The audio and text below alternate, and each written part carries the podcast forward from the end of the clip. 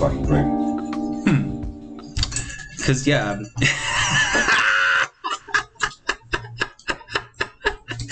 oh, that was funny. Wally's face. Oh, jeez. Was it just the strongness of it? I think whiskey tastes like trees. Trees. Interesting. Yes. Not to be confused with the marijuana trees, like the That's actual okay. Real bark. trees. Right. The trees. Well, I think like everybody, it's people's palates are fascinating. Like, you know, some people don't like cilantro and think it tastes like soap, Hmm. and other people love cilantro. I'm kind of like it doesn't really, it's not anything to me. But um, anything horseradishy, I think tastes like poison. it tastes horrible, and I hate it. Like if you get like a, a yellow seedy mustard, and the first ingredient is vinegar, it's going to taste like horseradish to me, and in turn taste terrible. Hmm. I guess I've never really been for uh fan of horseradish myself. Yeah. It's kind of an acquired taste. From what I don't know if I buy the acquired tastes thing. I just think, like when you know when you're a teenager, early adult, people are like, "Oh, beer's an acquired taste," or Mm. "Whiskey's an acquired, or coffee's an acquired taste." It's like I think you just need to drink something that doesn't suck, of a decent quality. Like, of course, beer's an acquired taste when like the only thing people drink around you is Budweiser or Bud Light, Yeah, yeah. you know, like Busch Light because we're in Iowa. But uh, maybe just drink a beer that doesn't suck. It's like I tried to. Well, I think we talked about this last time. Like I tried a Boulevard, and I was like, "Oh, this isn't terrible. I could drink this. This might be nice," and it was. Uh, I tried a nice Scotch and was like, "Hey, this isn't terrible," and I've loved whiskey ever since. Coffee. I had good coffee. I'm like, "Oh, this is okay." Coffee's been a recent for me. Yeah. Like within this last year, I've like got into the. uh I don't know. I'm not really so much in the craft because I just drink the regular Folger shit or Starbucks, but I do understand the merit to like uh, that. I don't know that branching out. I I'll make you a killer cup of coffee sometime. My apartment, I got it down. Primo coffee. I spend way too much money on coffee. But I do like the whole pour over shit. and I'm super nerdy about it. So you'll drink that and go, oh, it tastes like. A lot of people will go, oh, this doesn't need like cream or sugar or anything. Yeah, because it's good coffee. Be like, see, it's an acquired taste. Yeah, You didn't have to acquire this taste. You just had to drink it and go, oh, this is really nice. um, well, we basically already started, but uh, we're back again. I figured as much. J Bash, 35th episode. J. Maxwell Bash. J Maxwell Bash. Yeah. What? So, do you just like? Is that just kind of like a, your official title? Because I've just always No, known you as J my Bash. name. All right. I, Maxwell's my middle name, so I, I like the whole.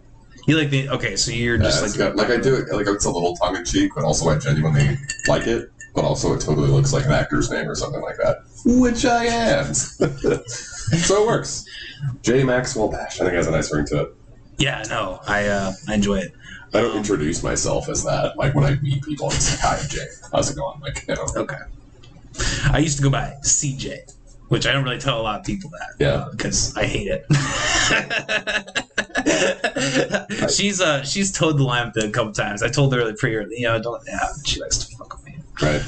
Well, I have a, I have a, a given name, which is not the name I go by, but Well, all, uh, all of my name is that I go by is part of my name. I just altered it a little bit because I'm an adult and I can do that. And then at some point I'll legally change it. And then when people are like, "Yeah, but what does the J stand for?" J.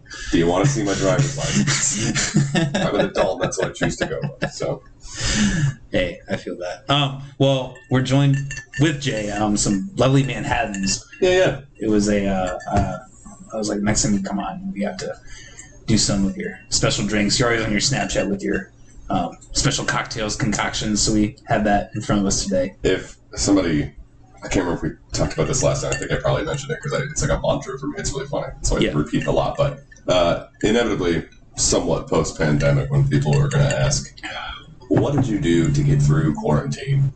and I'm going to go, uh, "I ate a lot of mushrooms. I got really into pro wrestling, and I drank Manhattan's by the gallon." so those on Snapchat, which is a little bit more private than say Facebook or whatever, Yeah, yeah. you know, have seen a lot of my uh, beverage exploits, shall we say. Sorry, I hope I didn't like. No, you're okay. Blast out your stuff. No, no, no, no. Uh, I think a lot of Manhattans because I love whiskey drinks, and I've been trying to improve my like cocktail game at home. So I'm a bartender, and I don't really, I'm not much of a cocktailer, which I don't have to be because I pour. I work at a craft beer bar essentially, so I have 40 taps, and then people don't want beer. I have a full rail, so I pour basically like it's like a neighborhood tavern, you know. So I pour vodka sodas and occasionally whiskey cokes, or the dreaded Long Island if you know somebody's a weirdo and wants one of those. Still, no offense to people like Island, it's fine. Yeah, I don't want to get into this too much because we talked about this last time Yeah, on the podcast. But like, uh, you are definitely a tier up for me. I think in terms of drinking, uh, you had like all the concoctions for, for Manhattan, whereas you know I maybe have a bottle of whiskey beer once a hey, month. you, I mean that's the you know that's the basis of the drink is whiskey, so you got to have that part. yeah, exactly. But uh, yeah, I have sweet vermouth and bitters, and like not just one of each. I have multiple things at home. And then I was working on a traditional whiskey sour in the last couple weeks, which means using an egg white Mm, in the drink. really? Yeah, which sounds super gross, I know, but that's how it was done like forever ago. And that's if you go to a nice cocktail place, like most of them will have a traditional whiskey So- sour option. And you put the whiskey in. Uh, I guess the way I was doing it was, which there's so many different variations, and then there's like there's a, a New York sour where you make it like like you normally would, but then you put a little brandy on top of it. Like you float the brandy on top of the already shaken drink, which since there's an egg white in there, you shake the shit out of it, and then it's like thick and foamy and delicious. Oh, so the it almost like breaks. it- So it you, do you, does it go in raw? Yeah. Damn. Yeah, like you crack an egg and you make sure you keep the yolk out. There's like a little, you know, cocktail or Ah, stylish, yeah, stylish way to do that if you want. But yeah. um, yeah, you keep the egg yolk out and then you put in the white, which is essentially flavorless ish. But it, you know, it gives it the consistency you want. I know it sounds gross, but but it's awesome. But I'm intrigued. I- like that's kind of the that's Yeah. kind of the art to it. Uh, I made one for my girlfriend and I the other night. She was not a fan. like, ah, no egg. she tried. Yeah, It's okay. That's kind of the thing about alcohol. It's like it's a it's an endless uh, tree of different concoctions and different methods. and Yes. everything. But um, alas, we don't want to go down that road too far. This will go forever. Um, the thing that we didn't get to last time that I really wanted to talk to you about was like film. I mean, we kind of touched upon your acting a little bit, but um, I mean, you you describe drinking Manhattans, watching pro wrestling. Another thing that you're doing all the time seems to be uh, going back to the classic films. Um, I go through a lot of phases of what I'm consuming. There's just so much content, it's hard to, especially being somebody that's into a thousand different things. I envy people that are like, that, that, that uh, I like these five bands. I like this style of movie. I really, I'm really into stand up. What else? Ah, I don't know, whatever. Or I watch a bunch of television or just what's on Netflix. I'm like, I kind of I'm, I'm envious of that. People who just have a very specific mm, interest or line of interest, I see. because I get kind of lost sometimes, like consuming a thousand different things and consuming them as like uh, as fully as I can. It's it's exhausting, and there's like this uh, constant proverbial FOMO, the fear of missing out. You know, Yeah. I don't think if I, I don't have enough time to consume all the things that I want to consume, but at the end of the day, it's like I'm exhausted and I just want to sit down and watch some fucking weird movies. So that's what I kind of default to sometimes. I think if I'm tired of diving into whatever it is, be it pro wrestling or which is amazing and super underrated for adults, by the way. But we can talk about this some other time, or whatever. Um, I, it's the performance art thing that I love about that shit. I should have been in it anyway. Um, so if I get tired of that or my huge deep dive music exploits, like I just want to watch movies sometimes. So I'll pick some. Um, I can even have an itinerary of like these five movies I want to watch. I made a quarantine list Mm. like right around the beginning of all this shit March. I was like, Mm. these are the movies I'm going to watch this, you know, over the next month or two, and I think I watched three of them. But I watched a shitload of movies. I just watched those. I watched three, and then sometimes I'll watch something and and think this movie made me feel like watching this movie now instead. Mm. So I watched a bunch of baseball movies. I watched a bunch of Kevin Costner stuff in the Oh, last fuck few yeah. weeks, you know, and then so maybe made want to watch other Nike stuff, and I wanted to watch Twister and just you know uh, weird wormholes of here's these movies I'm going to watch today. I can get one into that, and I'll feel like something else because I have too many fucking interests. so I'm jealous of those who just know exactly what they want to watch or listen to or Hmm. into. It's you know I kind of I kind of told that line a little bit um, because I have been kind of follows, religiously following a list. Um, so you said well you were watching baseball movies. Kevin Costner, The Field of Dreams. Did you watch that? I did. Fuck, that was like if, if you don't if you live in Iowa and you haven't seen that movie, like, what the fuck's wrong? So I grew up on it because that's from '89, and I was born Ah. '85. So I mean, I wasn't. I don't know if I was watching when I was four. Probably was honestly, because my dad is a baseball guy too. So Mm, like I grew okay. up with that being kind of a staple of my household. yep. So, yep. uh, but I hadn't watched it since I was at least early to mid teens, I think. And I'm 35, so it's been. I feel like it's been 20 years if I had to really guess, and that might even be shorter than how long it's actually been since I've seen that movie. Oh wow. So it was time. Like I've seen Bull Durham dozens of times because I love that movie. I think that and Sandlot are the two best baseball movies of all time. But um, Bull Durham is also Kevin Costner and baseball, and so I just kind of thought it was time to revisit Field of Dreams, and I did. And I didn't know that I would be at the point in my life where the end of Field of Dreams would make this grown ass man cry, but it did. so you know, that movie's fucking great. It holds up super well. It's so good. You had James Earl Jones in there, like all the baseball players. Hell yeah. It's great. It, it's uh you know he's always known for Darth Vader, so it's good they brought him to the screen. They will come to Iowa Yes. for reasons they could not fathom. yeah. it's good shit. He's an all timer. I'm, that's, I, and I remember him. I feel like that was my first exposure to him when I was a kid. Or, well, actually, Sandlot. Mm, mm. Sandlot and Field of Dreams. He's in both of those. And, you know, Oh, he's in Sam. yeah, oh, he's, the, he's the owner of the dog. is he really? Yeah. God, I forgot that. I need to give both. You don't get much of him until the end of it. When they, like, talk about his dog. He's, well, old Hercules? Why did you just come over and ask for the damn ball? You know. Damn. Uh, Molly, you want to pull that up? Uh, Kevin Costner, Sandlot. I gotta see the. James Earl Jones. Image to. Sandlot. Oh wait. Oh wait, that's who you're talking about. James Yeah, Earl sorry. Jones. Jesus James Earl Jones, yeah. Okay, yeah, He's- that makes he's- more He's sense. blind in it. He has these big sunglasses on. Okay. like the shot of it is great, and he comes out of the back door with the, like the squeaking screen door. Yeah, like, yeah. what? What's going on here? Yeah, he's awesome. I think that might have been my first exposure to him, and then Field of Dreams would have been right after that. Yeah, it's kind of weird uh, matching the voice with the face of Darth Vader. Yeah. Uh, what do you think about what's the fucking one baseball movie that? Oh, The Natural. Did you ever see that? Yes, uh, within the last few years, actually. Um, The- for the I- first time, or Yeah, yeah. I, I never saw it when I was younger. Um, I need to rewatch it. It's a little foggy in my brain now, but I remember really, really liking it. It's It's, it's a little weird, and it gets a little almost like that's supernatural, but maybe like a little supernatural. Oh, it definitely is, but I, I mean, I think that's the beauty of that movie, though. It's like it's you know it suspends belief, like For sure, for you know, for the sake of the film. I feel like, but fuck, where's some other good baseball movies? I don't know. It's kind of weird. It's kind of a hard, hard sport to. For the Uh, love of the game, that's another good one. never saw that one. Also, that the Sox? Also, Kevin Costner. Is that the Red Sox? No, he's uh the Tigers, Detroit Tigers. He's like a. Hmm.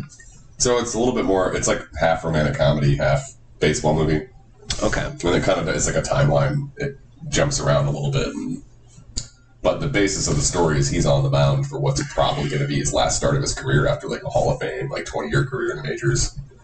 And Okay. there's, but there's also like the relationship aspect. The woman says that she's leaving to take a job in England, and they were kind of like off and on again for the last like five years of his career. And so it's him like choosing what's more important to him, baseball or love, etc., for the love of the game. You know, uh, it's pretty good. Kelly Preston is the lead female in it, who apparently just died a couple weeks ago. Hmm. Is that a thing? Could we get some? Could we get? Yeah, sure. Could we get a fact check on that? Jamie, pull that shit up. Somebody told me the other day that she died a couple weeks ago, and I don't know how I missed that. Like, I Yeah. yeah, July twelfth, twenty twenty. Wait, okay. so what else was she in? Because I'm not familiar with that. She was. Was she wait, was she married to John Travolta? Yeah. yeah, yeah. I don't think still. No, they got divorced. Okay, Oh, I don't know who would want to Conspiracy. John Travolta right now. That dude's. A, I mean, if I would believe any actor would like kill his ex-wife, it'd be John Travolta. well, also, I just kind of think he's not well. Like, I think that. no, he's insane, man. His pla- how much plastic surgery that I man's got? I don't know, Holy but I, like fuck. I'm almost kind of concerned, like maybe like a to get more into your field, like Yeah. it's kind of like a Kanye West thing. Like I genuinely am concerned for that person's mental health.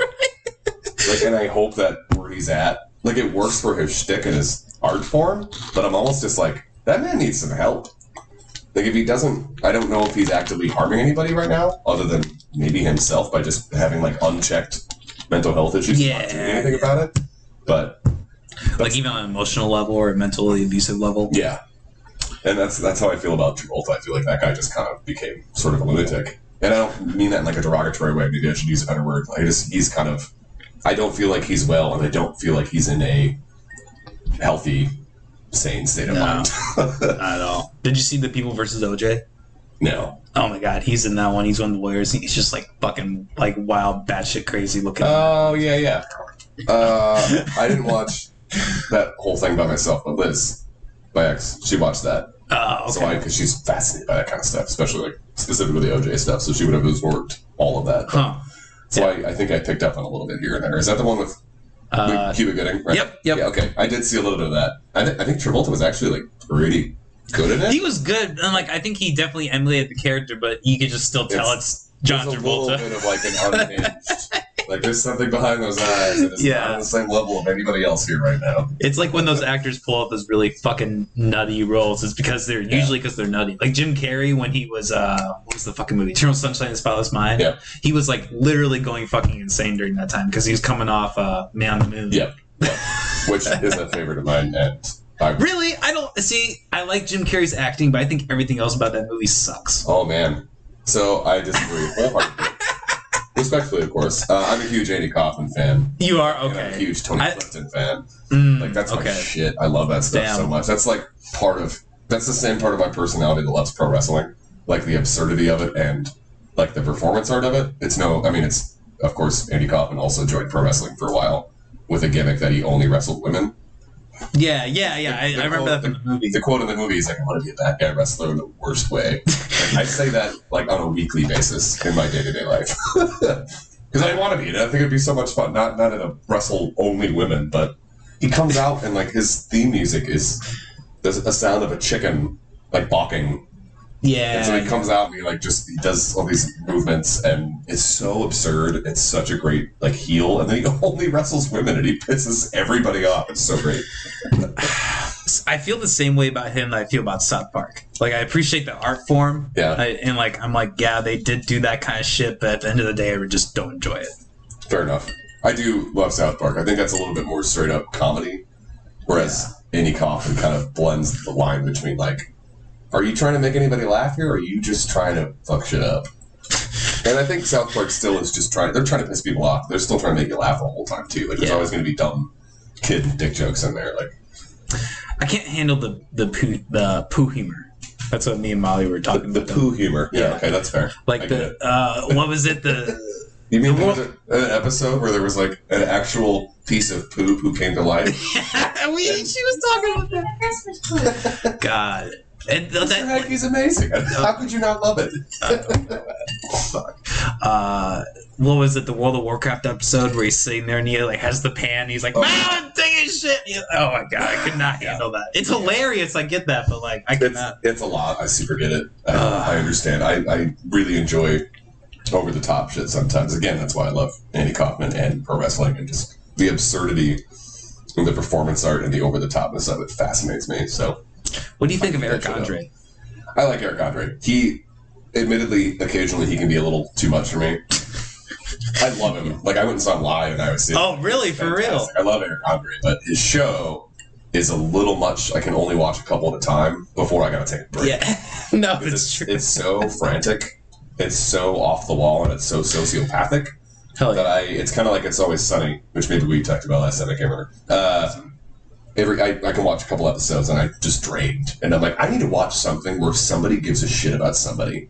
In Really? the slightest, like it just it emotionally drains me Damn. because nobody cares about anybody, and it's just a sociopathic, unrelenting insanity, and it's it's hilarious and it's brilliant, but I gotta take a break sometimes. Damn. Uh, I feel you on Eric Andre for sure. Like, uh, it's almost like that, like acid trip. Yeah, like you said, like just unhinged. yeah, Like this beginning scenes where he's just like naked and fucking just like you know destroy man, dismantling his genitals. It's fucking insane, man. yeah, it's it's great. Like there's nobody like Eric Andre. He's really found a niche of like he, uh, people know who he is and what he does, and he's really great at it.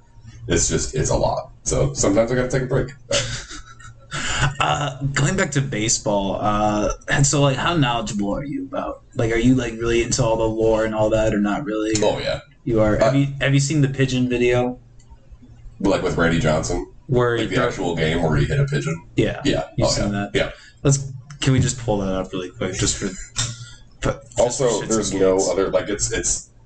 Um, Molly, have you seen this? Yeah. Okay. that could not have happened to any other pitcher. Because Randy Johnson is an all-time Hall of Famer. He's probably like a top ten pitcher of all time. Oh, Um, for real? Arguably like one of the top two or Pitch. three lefties of all time. But he was this weird, quiet, super intimidating six foot eleven dude. He might be six ten. I think he's six eleven though, with long hair that threw this like crazy left-handed thing, and you were just like, "What do I do against this guy?"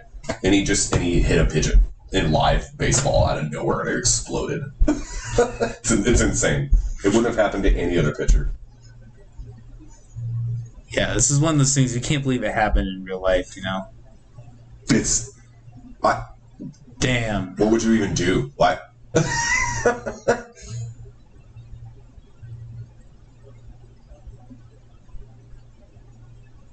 That's wild.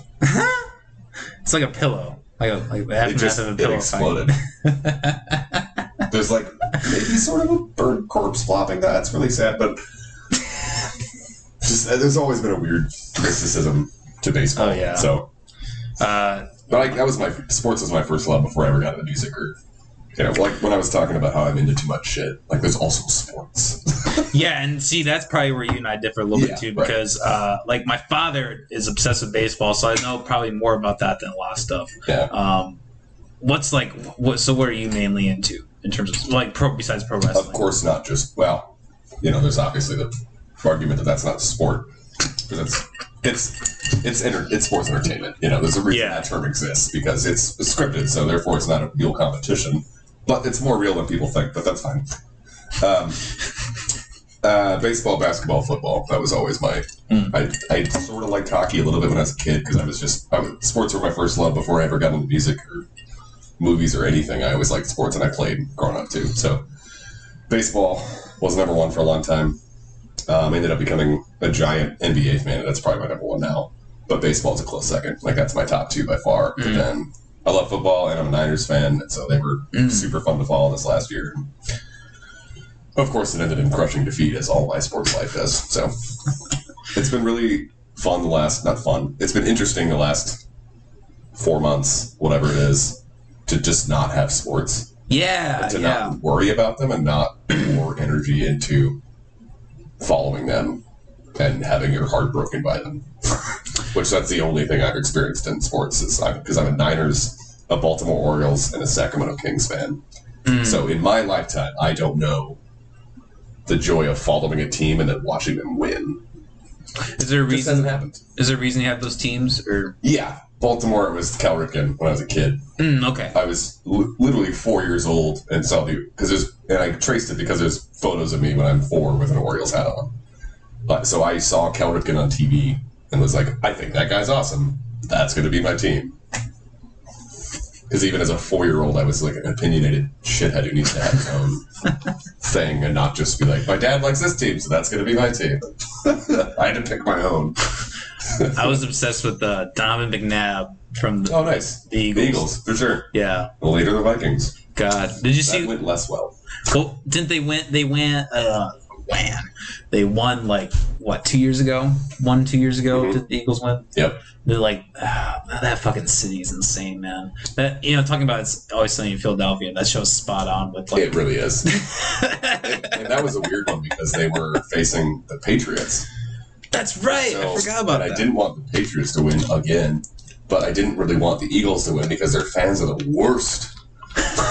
Philly fans are deplorable. Like I mean, a lot of people say that about a lot of fan bases, but Philly fans are exceptionally intense. You can find so many videos everywhere. of Just Philly fan goes bonkers. Philly fan shits on street after they win. That's a real one.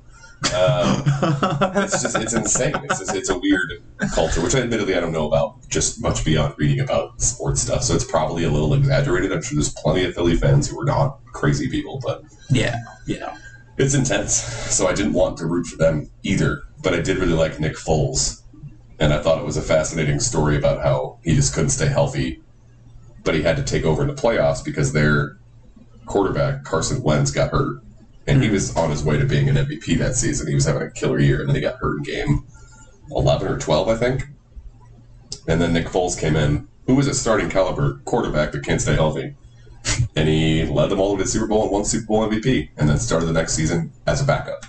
That's never happened. That's fascinating. So Hmm. I love that shit. Damn, uh, you see me more than this than I. Again, for I'm I'm into too many things. Someday I'm gonna cut out. I'm gonna pick one. Like this is what I'm rolling with the next five years. I'll catch up on everything later.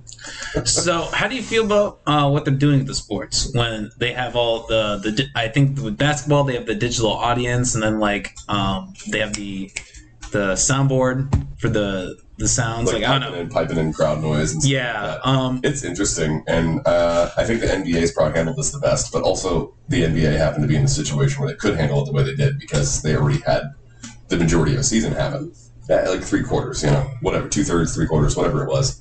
Yeah. Um, it was about a month after the All Star break, so I think they were sixty-two to sixty-four or five games into the season, depending on what team, how many. And there's eighty-two in a season, so um, they had the ability to take the teams that they thought had the chance of making the playoffs and do a quick eight-game regular season to finish it up. But since it's only twenty-two teams, not the full roster of teams, they could all be in the same place and be in the bubble. So the NBA bubble is like kind of a that's what they that's what they did. Hmm. So you, you're, all hang out in this bubble. Nobody can go outside of it. You're all quarantined for the duration of the season.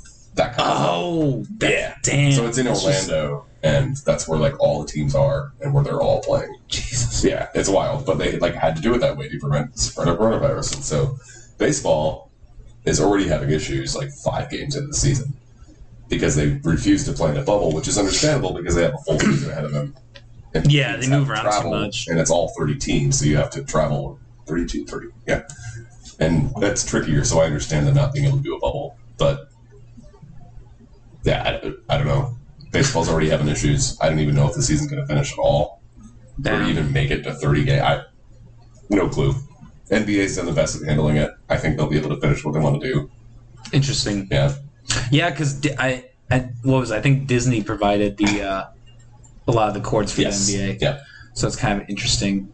Um, yeah, we were kind of talking about this a couple episodes. I think what was it the last episode? Kind of how all these companies have like, I know there's with the pandemic, there's a tilt. You know, Disney's obviously probably increased their profit margin by doing that.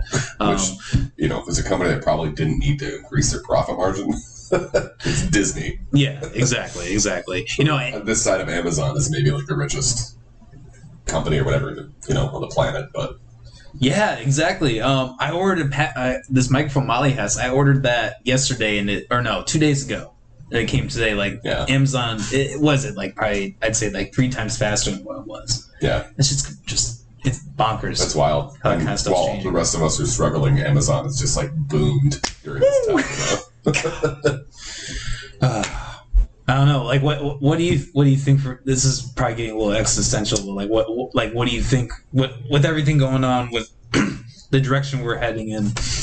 How do you think we're all gonna end up by the end of the year? I have no fucking clue, man. like, I wish I had a, a. It's like anytime somebody comes to my bar that I haven't seen for a little while, like, how you been, man? I just shrug. I'm like, I don't know. There's this great gif of uh, Lucille Ball doing this like snarky shrug, and I'm like, that's my response to everything right now because I don't know. I have no idea, and uncertainty is terrible.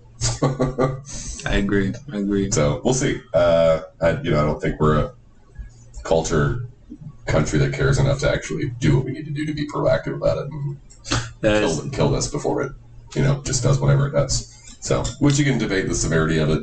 I think there's something to that on both sides. I, I don't know, but people aren't taking precautions or even giving two shits about the person they might be walking by who would be susceptible to it. And I so we're in America. It is what it is. Yeah. It's a it's a mixed bag. Yeah. if uh, nobody was aware of that before, the Yeah. coronavirus has made us aware of that. Oh now. man, somehow like a pandemic, we found a way to make it political. Yeah, and, that's and, and cause even greater divide into what's already like the biggest divide of any like first world country. At least as far as my knowledge goes, I just the level of volatileness is insane, and I don't think other cultures have that like we do. I mean, I'm sure everywhere has their struggles and their divides, and like different people on different spectrums, with different opinions, political, societal, cultural, whatever. But I think ours is just has a particular brand of volatile, like intent to divide and distract, and you know, so this has just brought out the worst in all of that. no, it's fucking true. So I have no idea how it's going to end. So I've taken great strides in the last like probably month, maybe even two weeks specifically, to just try to somehow find a way to relax and be like, you know, it's, it, nothing causes me more anxiety than uncertainty about things that are important, be that financial, professionally, personally, emotionally, whatever. I just I don't do well with uncertainty, nor does Yeah. anybody. But that's when like my particular anxiety spikes. It just causes me a lot of strife. So I don't know. But there's nothing I can do about it except take my own precautions and uh, try to dive into things that I enjoy, work on some creative endeavors and or professional endeavors, and uh, wait for it to blow over Yeah, I mean, or shit. wait for our entire society to collapse. I don't know. Whatever happens. It really is the it is really the truth. I feel like it's you know people talk about 2016. I feel like it's worse now than it definitely you know than what was back then or than was four years ago. It's only gotten worse. So I mean, I don't know. Uh, who who would have been the candidate that I don't know. Do you want to get into this political shit? Not particularly. Not particularly. Okay, let's just not. I, I mean, I can. I, I'll talk about anything, but I feel like there's there's enough of that. You know, I've kind of tried to take a little bit of a break, even when something makes me angry, and I feel like I need to It's true, man. post about it or yell at somebody about not yell at, at somebody, but you know, have pointed words and strong opinions. I feel like there's just too much of that, and it doesn't contribute anything. And anything I can say, I've already said.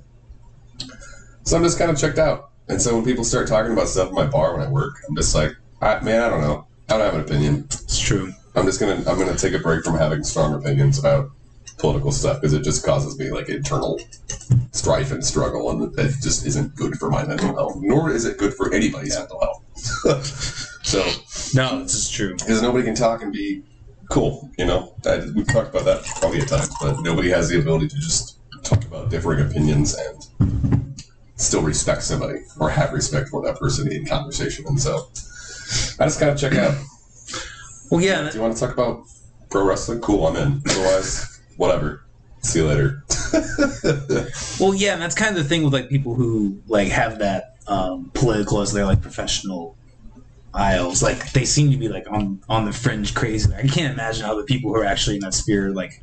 You know, not that they're particularly good or bad people, but just how they're dealing with everything right, Right. now. It's got to be fucking insane. Yeah. Um, are you into foreign films at all? Do you dive into or like I've seen some, and I'm aware of their merits. Um, I just haven't ever been particularly interested in diving into that world. okay? Uh, I'm sure it's great. I'm just not. I don't like subtitles. I think it distracts me from the visuals of films. And if I don't understand the language, obviously I'm going to need subtitles. So I just I don't I don't enjoy watching a movie that way with subtitles. Though I have watched a few. I mean, I you know, uh, Amelie's obviously a well known to us foreign film that most people should see. It's great, but uh, Wait, what was it Amelie's? Amelie Amelie? A M E L I E. You want to look that up, Molly? I'm not familiar with that. Well, it sounds familiar, but I can't like, I can't picture the word. Um. Oh, okay. Yes. Yeah, Um. I forget her name. She's- Maybe. she's Did I been- maybe watch that? I don't know. What is her name? I can't. Audrey Tautou, I think. She's been in a couple American films and is relatively well known, but this is kind of her. It's uh, you know that's that's a it's a foreign film that most non-foreign film watchers have seen in some form or another. Okay. It has some cultural relevance. It's really great too. I just Hmm. there's so many uh, American and or English speaking films that I still haven't seen. That's true. Maybe that's maybe that sounds like uh, ignorant of me. Just I don't know. It's like we've established you're a busy guy. You, or Also you that- have a lot of different interests. It, it takes a lot of work to dive into uh, multiple other cultures, like generations of film history. I can't. It sounds daunting as fuck, and that's that's as somebody who does deep dives into everything. So that's just not something that's really pulled me in. I recognize the merits. I wish I, I did. I try to pick one every year or two to be like, all right, I think I need to watch that. That should be important. But Have you heard of Raw? Raw, Yeah. no. It is a French film about uh, this woman who goes to vet school and she develops a taste for human flesh. Wow. And Okay. it's fucking way more graphic than I bargained for. Me and Molly have been on a um, singe of like just she likes the really weird graphic horror. Sorry to put you on the spot, Molly. She wa- she likes the horror films, like the graphic stuff. Yeah. Uh, you ever get into uh, Human Centipede? Nope. Don't stay I, far uh, away. I assure you, I won't. I will never see that. Uh, I, I, I get it. I appreciate it. Um, I one thing I've realized: the older I get, the more easily unsettled I am. Mm, Uh, my, I see. My brain is extremely visual, and I can be very affected by visuals, and so I see. it's hard for me to watch things that are a little more on the gruesome side. When I was younger, I loved that shit. Like, You know, um, Saw came out at just the right time for me to be like, "This is awesome," and I mean, there's no way in hell I could watch that now, though. Just for the leg cutting scene alone. Sorry, spoiler alert for those who haven't seen that shit. It's too late. Um, I wouldn't even be able to handle that now. I would. I would have to look away and go somewhere else. And that's that's just me. Like I'm so easily unsettled by like visual gruesomeness. I can't do it anymore. Like I I, I wish I could because I know there's a lot of uh, merits to like not B horror movies, but just experimental, weird, out there horror films. I know there's a lot of yeah, yeah. it's such a unique subgenre but there's probably some really awesome stuff being made. I just it's not something I'm ever going to get into. I can't do it. I don't know. Raw might be the exception, but I think usually most of that shit's just overrated. Also, I hate centipedes, so I will never, I'm never watching human centipedes. I don't even know if there's actual centipedes in it. Uh, I That's on understand. the second one. Well, I'm definitely not watching the second one. I understand the premise of the first one. I get like humans. I I've been told enough about it where I'm like, nah, I'm good. I don't. Feed. I don't ever need to see that shit.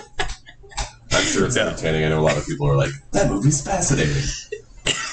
It's really not. It's just like a. It's like you said. It's like a cult gore in your face kind Right. of deal.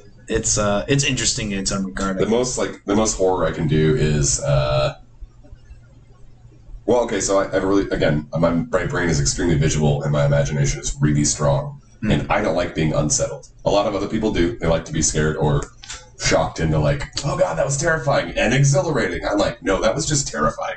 Huh. I didn't get any thrill out of that at all. I'm genuinely terrified and I don't ever want to be in this situation again. So you don't ever. You don't even watch horror movies, really? Like, Not really no. Damn.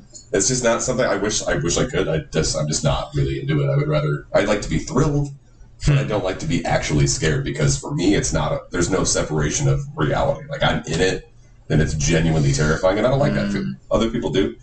Um, the most I can do is Silent Hill, which I think is a genuinely really great movie and terrifying, hmm. but I don't know if I would ever watch it again. Interesting. But. I remember that movie being fascinating and I know the game, which I never will fucking play. It's like the scariest game ever made. Oh yeah, that's what that's what I've heard. Like, oh, one of the only like quality video game to film adaptations ever, but you know. yeah, that is always the uh, the stereotype. Uh, I don't think they've done it yet. Maybe besides that one. Yeah. There's a couple that are like, okay. I, I think that one I, I don't know, I never played the game, so maybe people that played the game think the movie's terrible, but I thought it was like a really fascinating, legitimately thrilling and terrifying movie in a way that I could handle at that time. I don't know if I could anymore. So for me, it's I'll watch like Halloween, the original. It's Mm, really not yeah. even. It's really not even horror. It's like that old slasher stuff. It's more thrilling and suspense than it is actual horror. Like I'm not actually terrified of any of that. It's it's suspenseful and I love it.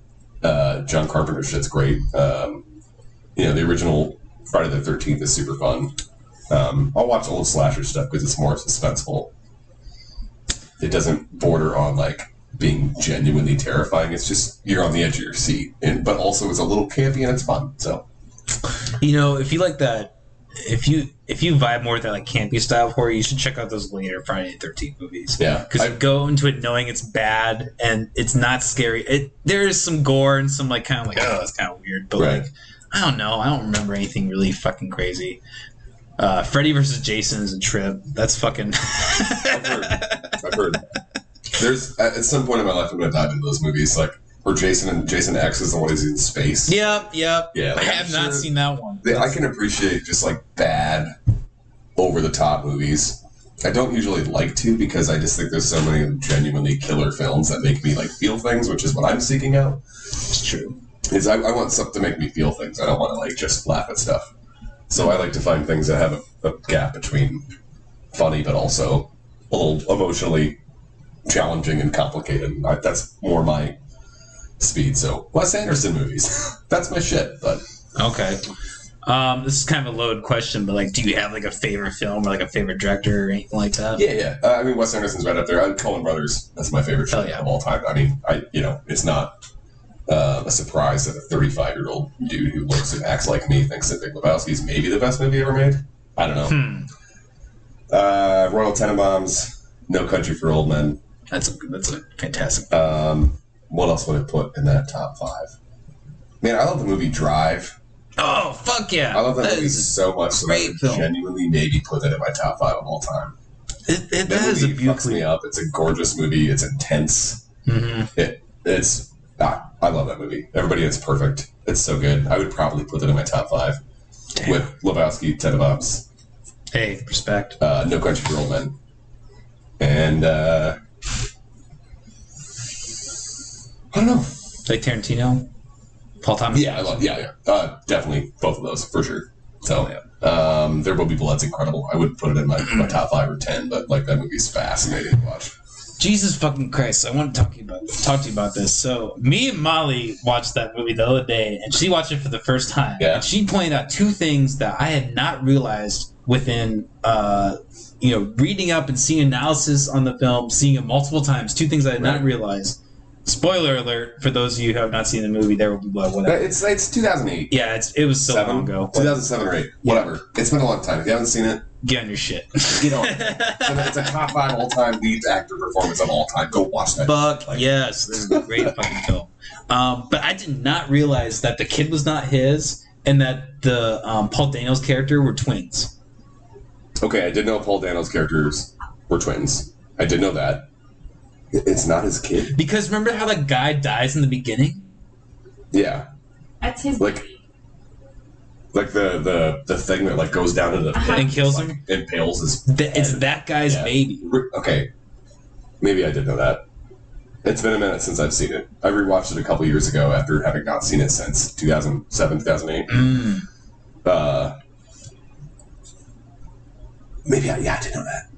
I mean, like at the end, he I knew that kills one. like bastard child out of the butt. Yes, yes, there it is. Okay, yeah, Oh, Yeah. I fell asleep. That's right. Yeah, he did. it's long. Yeah. It's long, and there's not always stimulation. A lot of it is like tension building, which is really subtle. And so I could see people being like, "It's too long. It's too artsy. I can't do it." And I'm like, "Nope, just do it. It's so good." The filming quality, P.T. Anderson's like as good as anybody ever. Hell yeah. So I, that shit's phenomenal. He's like our mo- he's like our modern day Kubrick. I feel like in terms of how he like paints a like he uses cinematography and like paints Yeah. the screen. And does just kind of weird out there Yeah. Stuff. Ominent. that's like its own little world even though that's clearly like an american you know period piece it's also like what is this it's just it's unique enough where yeah yeah that's a good comparison for sure Hell yeah. Um, Boogie Nights. That's a great. yep film. i love boogie nights Fuck yeah. There's so many. PT. He. I don't know. He might be one of the best of the decade. i love the master Hell yes. One of the. And you I agree on this. Like that is his most underrated film. I think it's for sure. so good um, i mean granted it has philip seymour hoffman essentially being kind of like a L. ron hubbard you know scientology sort of character but like Mm. an actually somewhat endearing one Yeah. you feel yeah, like yeah, there's yeah. i mean he's he's obviously doing a thing and kind of swindling people but also maybe he gives a shit about people i don't know it's just that that would be such a fascinating character study with him and Joaquin Phoenix and, and on religion too. I yeah like you know. and it's it's really actually just kind of like a platonic love story between two male friends. Like, and it's fascinating because they're both equally fascinated by each other. One Yeah. of whom is like seeking something and is obviously super troubled. The other one may or may not be a sane person, but like he knows what he's doing. He's very calculated. He's probably swindling people, but he still is fascinated by and cares for people. And then he meets Joaquin Phoenix, and it's just this. That movie's. People that thought that movie was boring, I don't think have patience. Yeah, yeah. like in general, that movie's so good. Like when when Joaquin comes back after towards the end of the movie, and like Philip Seymour Hoffman starts singing a song called "Slow Boat to China." The line is, "I want to get you on a slow boat to China, all to myself, alone."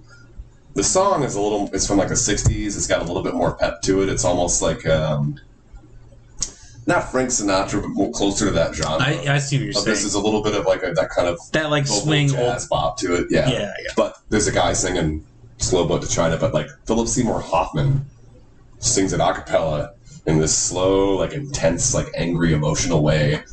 And he's like, "I just, I need you in my life, and I want you all to myself because I think you're one of the most, the, the most fascinating human being I've ever met." And I just the dynamic between those two is incredible. And he makes him that like weird drink.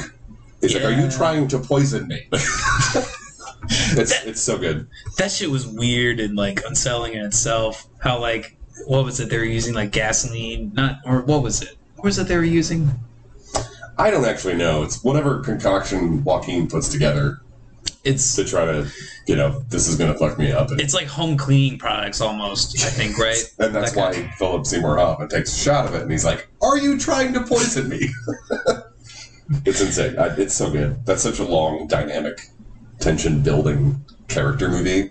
And I get that it's just, it's not, it doesn't work for some people, but that's, you know, But let's think about Paul Thomas Anderson. He Yeah. really has that skill of like, you know, creating that time period.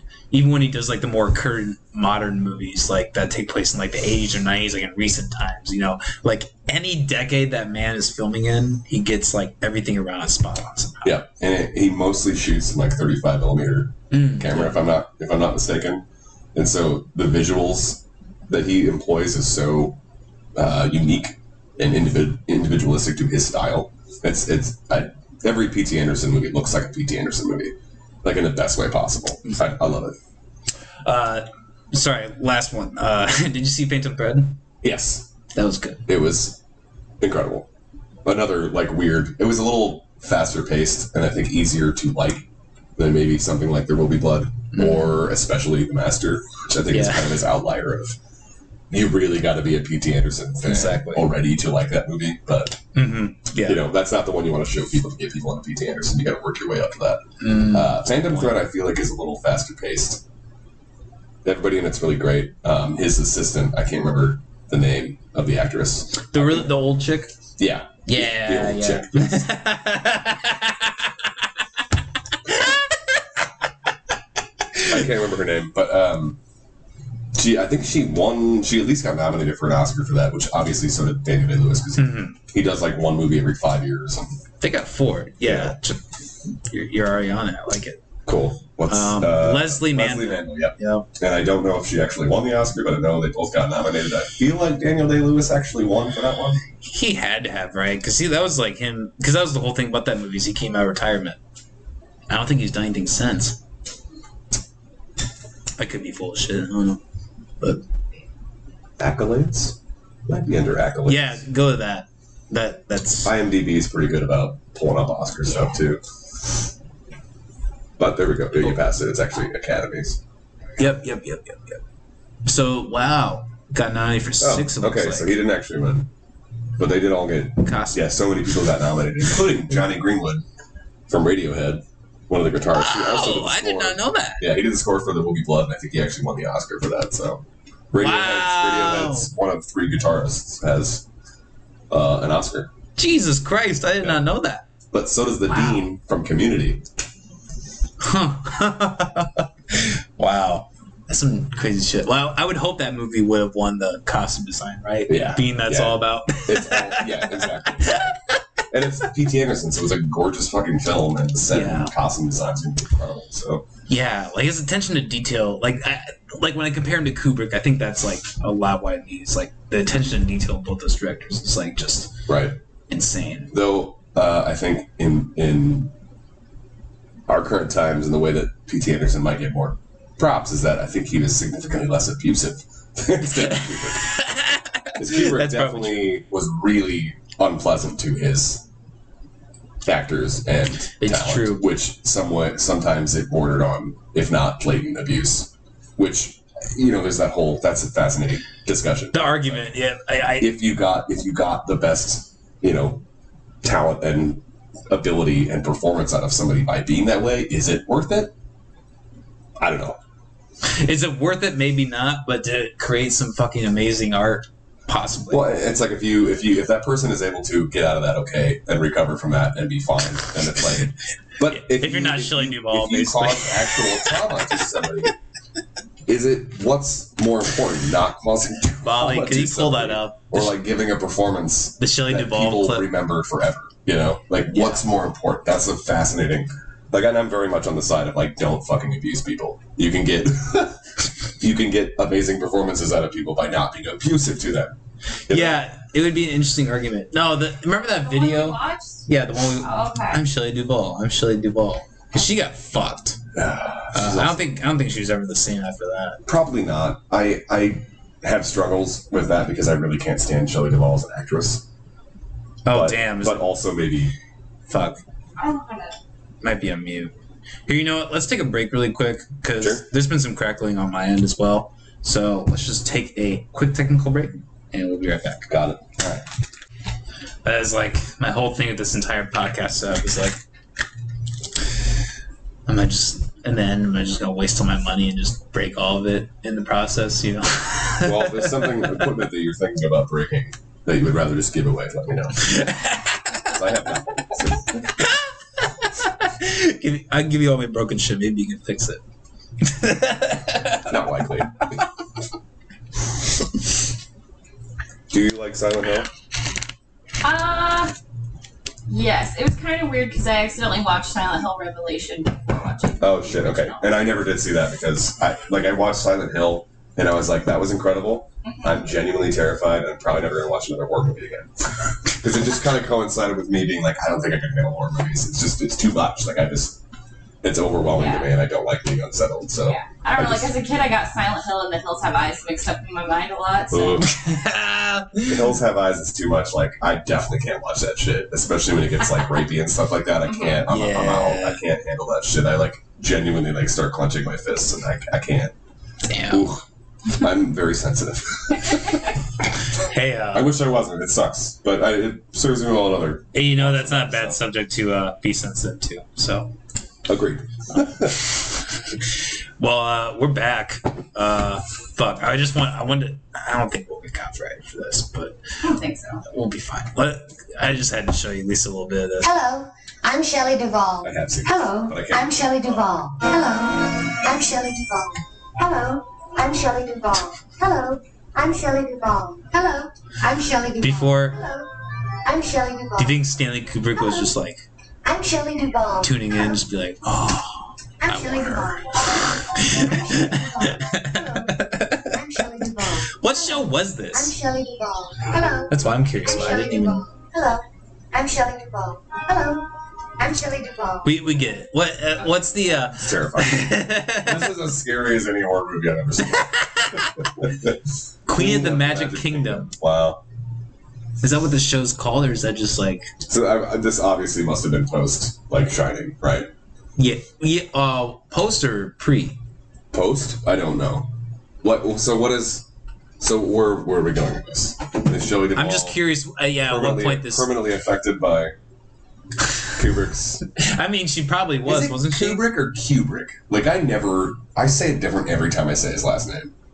I Do just know? one of those things where it's like multiple. You can pronounce it. Or maybe it's that way so that you do do it differently every time. and It just adds to like the Kubrick? mystique of Stanley Kubrick. Kubrick, like I don't know. who is amazing for the record, but you know, No, his methods were. uh Let's see, 92. Okay, so that was post. Yeah, you're right. So that was post. So that's about probably all she could handle after this. just kind of on autopilot. Like I lost my mind, but I'm making money doing this, I guess. So here we go. Hello, I'm Shelley Duvall. Can I drink before and after? Uh, Kubrick's amazing. Um, I when I was doing my like old school film dive from a couple years ago, which we talked a lot about then. When I, I mean, I would post on Snapchat like next one up, and you know we'd go back and forth with what we'd seen and hadn't seen. And uh, That's right. That's right. yeah, I watched a bunch of Kubrick stuff. Kubrick, Kubrick. I feel like I'm saying it with a southern accent now. I have no fucking clue what to do. Um, his stuff's phenomenal. I, you know, um, so again, it's that question of trauma is ne- in, inducing trauma and abusing someone is never fucking okay.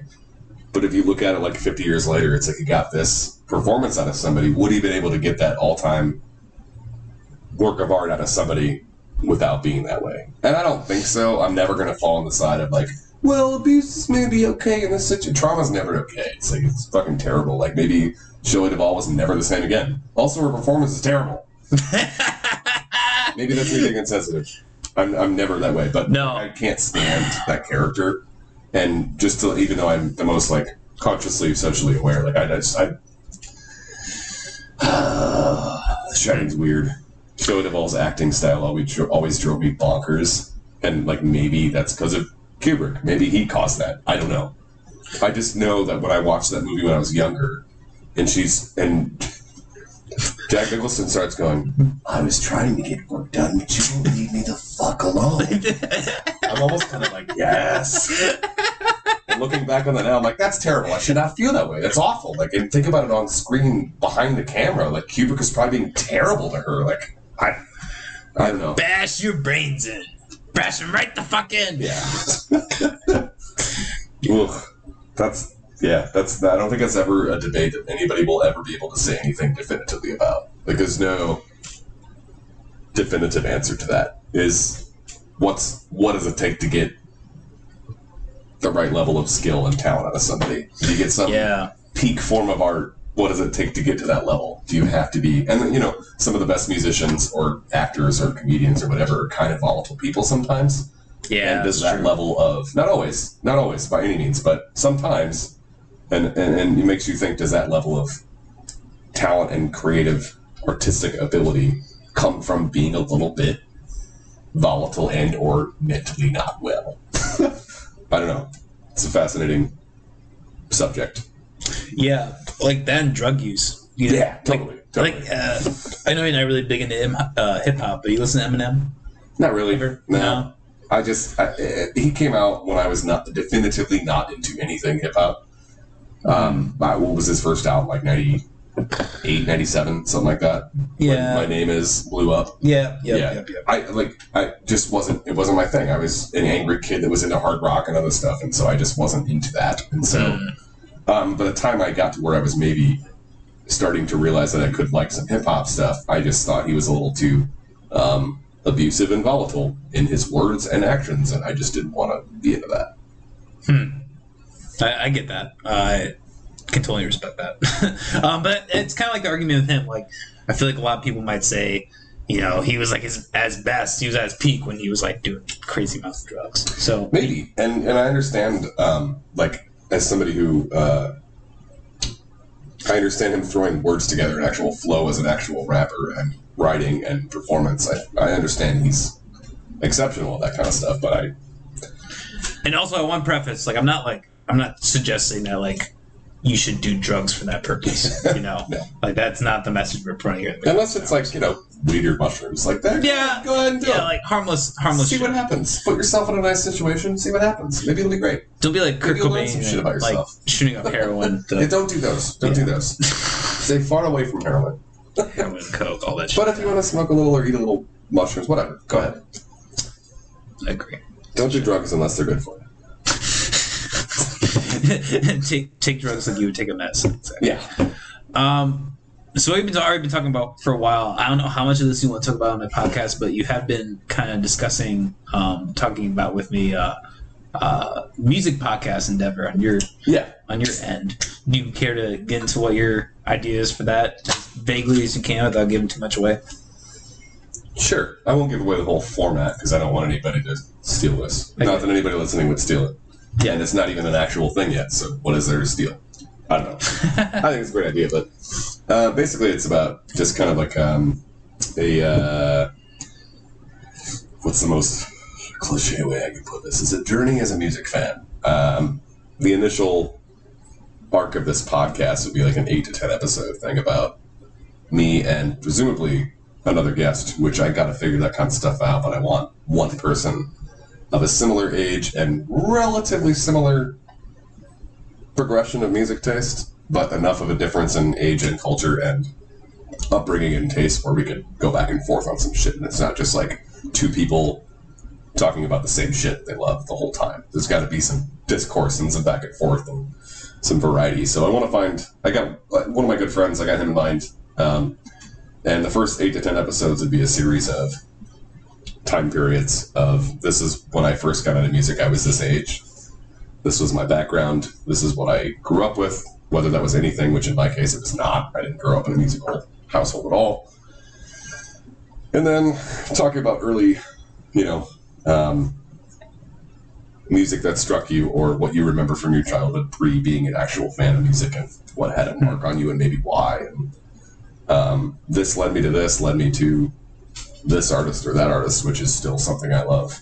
Um, and then the next episode would be like the next progression of that. You know, now that I'm like a firmly established fan of music, what was I doing then? What was the point of my life? Maybe if there's like specific artists that we're super into, we could talk about their cultural relevance and maybe if they're still relevant or not. And it's just kind of like a nice eight to ten, maybe fifteen hour podcast of just life as a music fan and progression of growing up.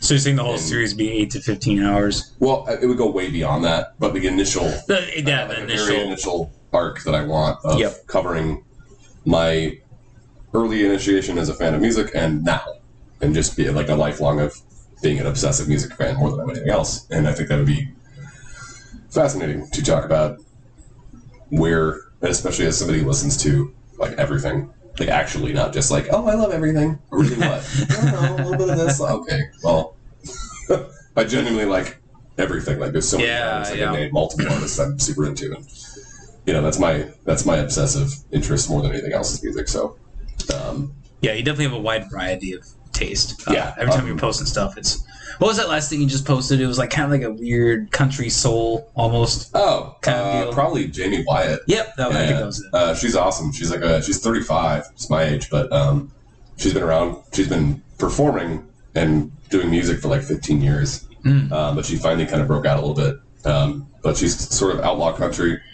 Um, she's also openly gay, and which is like a recent thing. And so she covers a lot of like societal stuff and personal struggles and being openly gay in the country world, which is not a Yeah, thing. So- yeah. I was- especially like a woman.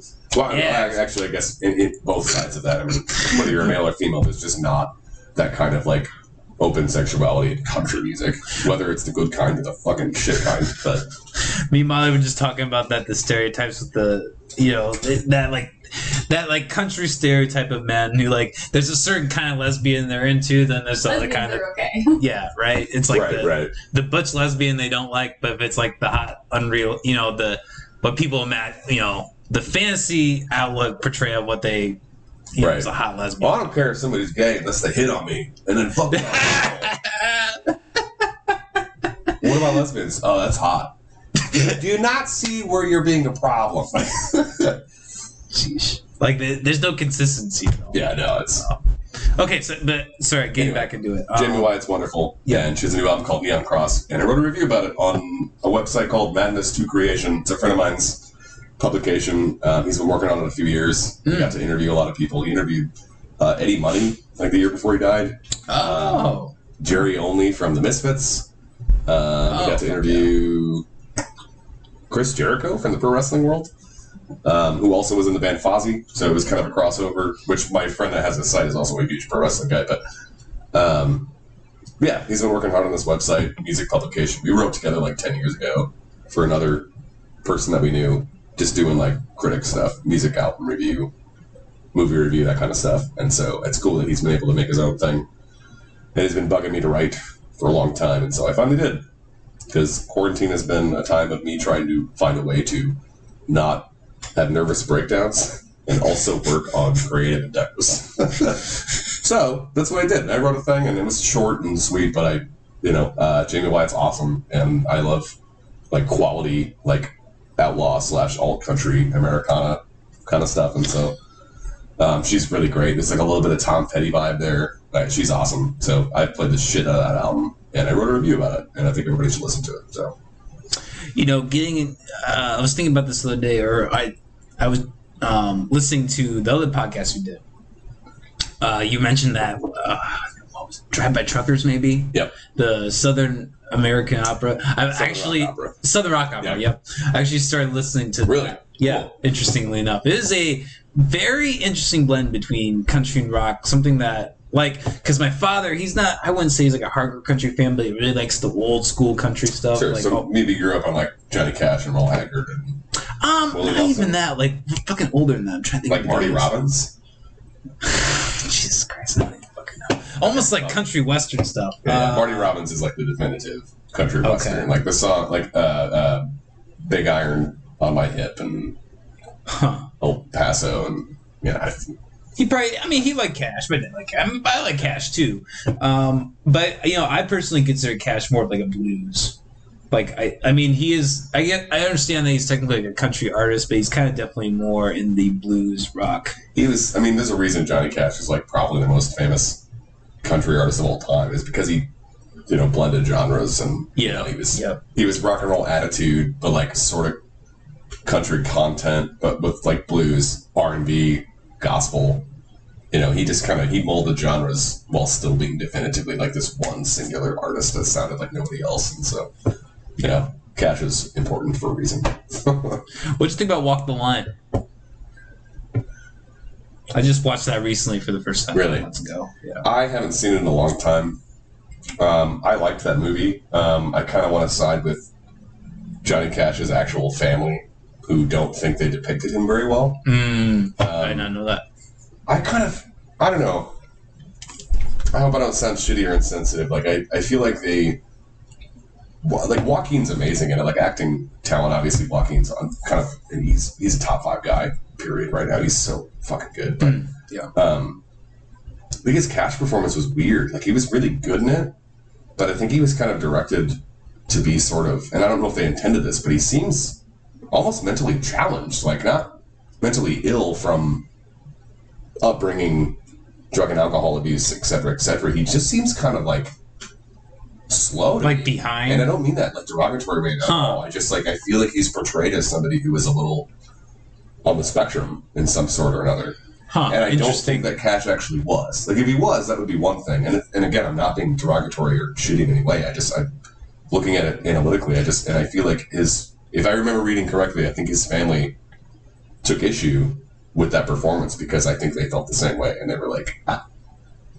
like he was like a smart, intelligent man. Like I feel like they portrayed him as like a little weird and a little slow and a little on the Ah. spectrum. Hmm. I don't know. It's weird. I need to rewatch that movie. Like it's good. Reese Witherspoon's incredible in it. Like she deserved the Oscar she got. Um, and the music in it's great. And you know the guy that played the dad was sufficiently terrible. No, like uh, I see what you're saying.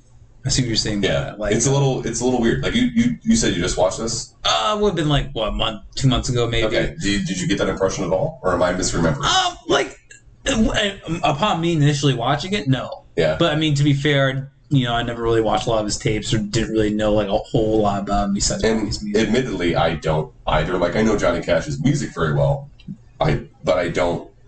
You know, have I watched like videos of him or read autobiographies? No. So I don't Yeah. actually know a lot of his personal history or how he really was. I just know his music, which I love. But I got more the sense that they portrayed him being fucked up quite a bit, which Okay, I think which- arguably he was. yeah, no, there was definitely some drug and alcohol abuse, whatever else. I mean, that, you know, most people in the music world that make it big probably have a lot of that. Yeah, yeah. it's not it's not outside the realm of you know normal but um yeah i just i don't know the movie like unsettles me a little bit and i don't know why but i think that's why Interesting.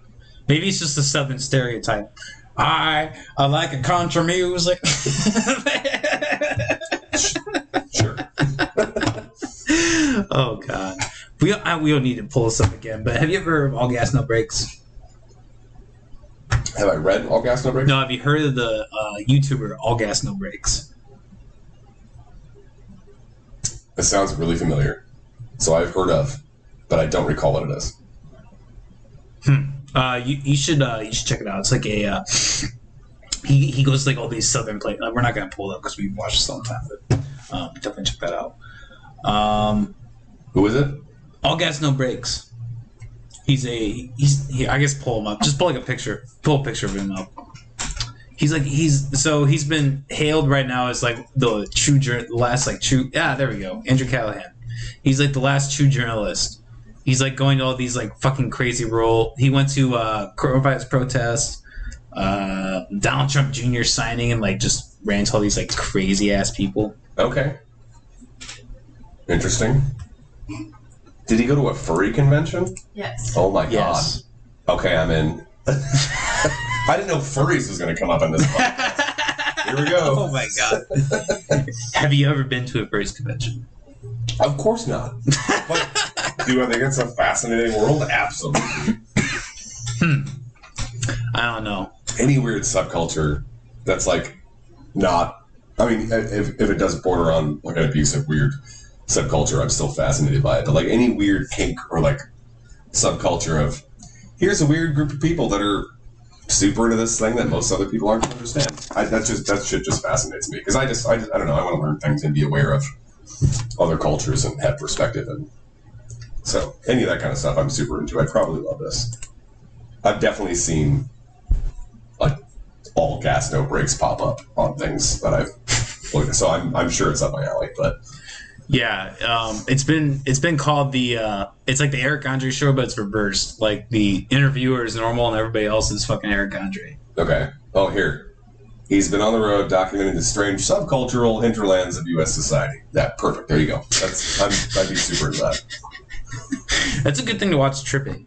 Yeah. Just like Okay. just Noted. like some- Noted. I don't know, but I like watching really weird out there shit. Yeah. We were watching the uh, uh, me and Molly were watching this really like uh, um, scary, creepy claymation the other day. Like a what was it? What was it? Mark Twain. The Mark Twain one, yeah. Yeah, and it was like uh, I'm the master of death, and he was like killing like these little like claymation people, and it was like really fucking weird, man. I just But like Mark Twain. It was like it, like the character is Mark Twain. I don't know. It's this weird kids movie. I don't really know a whole lot about the movie. What the hell? Jeez, do we have? Yeah, let's we're, go. I mean, Let's- we're gonna have. to we, now we have to. This This is point. like Molly, weird- you, you have like the whole enough. What? you have like the whole thing in front of it. What? We, we well on the plus side we again got a photo of this Andrew Callaghan guy with a bunch of furries, which hopefully people watching this can see because it's a really great Yes. photograph with some really terrifying furries. Dude, I don't think I'd be able to handle it. Did you ever, Ah, they're right there. did Yep. you ever see um, Or the first one? the third one? Did you ever see Bored to Death? Bored to death? Or? Yeah, the HBO show. No, I did not. Oh man. So it has Jason Schwartzman. I'm Theresa Greenfield.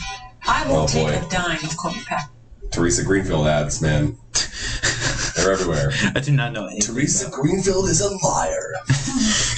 okay. That's the thing. So it's so blatantly like slanderous bullshit. I maybe she is. I don't know, but I can't handle it. Well, yeah, it's somebody just paying a lot of money. I mean, at the end of the Yeah. day, that's really what it amounts to. I'm Joni Ernst, and I approve this ad, which is a hit piece against the person I may be running against or don't support. I can't. mysterious stranger. What? Hello, Who are you? An angel. Wow. What's your name? Satan. What's the? Does he have a frog in his overalls? Only it's Yeah. sure, sorry. I did not notice that actually. Damn. Please come in. Wow, that cigar was already cut and lit and ready to go. Come on. Yeah. That's quite the skill. Also, is that is that Mark Twain? Mhm. Okay. Yeah, yeah, the, the Albert Einstein looking guy, yeah. What the fuck? Amazing. It's like an island.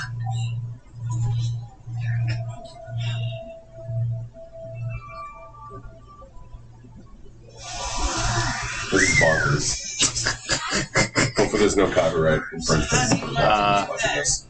I would hope not. We'll we'll see. We'll, we'll take it. It comes What's your name? naturally to me. Satan. Serious things. Are you hungry? Sure am. What kind of fruit do you like the most? Oranges. Apples? Grapes. They all like fruit the most. Okay, weird. It's the fucking 80s or whatever, man. People ate naturally. They didn't eat fucking. This is from the 80s? Probably. This is when they made this kind of stuff. Oh, yeah, we have to find the year on this. This is bonkers. Oh boy. Can we help? You may make some people. I'll make the king Uh, and queen. 1985. Th- that is the year I was born. It's called The Adventures of Mark Twain. What the fuck? Look at that little village. How many drugs were involved in the making of this? Whatever this is. Is this a, Cocaine. It had to be cocaine. Is a movie, a TV series? Like, it's a movie. How long is Looks it? like my pap on An hour and Saturday 26 minutes. Oh my god, I'm never watching this high. Look, they're moving. Oh my god. Uh, the first time I did mushrooms, which we maybe talked about a little bit, Yes. uh, we watched a movie called Mirror Mask. Are you aware of Mirror Mask? Okay, I think that's what it was called. It's what my friend, who was the supplier of. Oh, Yeah. I'm hitting microphones. Sorry. Uh, it was the movie that she suggested we watch to properly trip a little bit. Ah, let's see. Get into it. Mirror mask. Oh, damn. Okay. Yeah. Like I barely remember it because I was. It was again. It was my first time eating mushrooms. I was just high enough to not have any concept of time or anything. So, and I just laughed. We like cry laughed for like three hours, which could have been three minutes. I have no idea. What is happening? this is terrifying.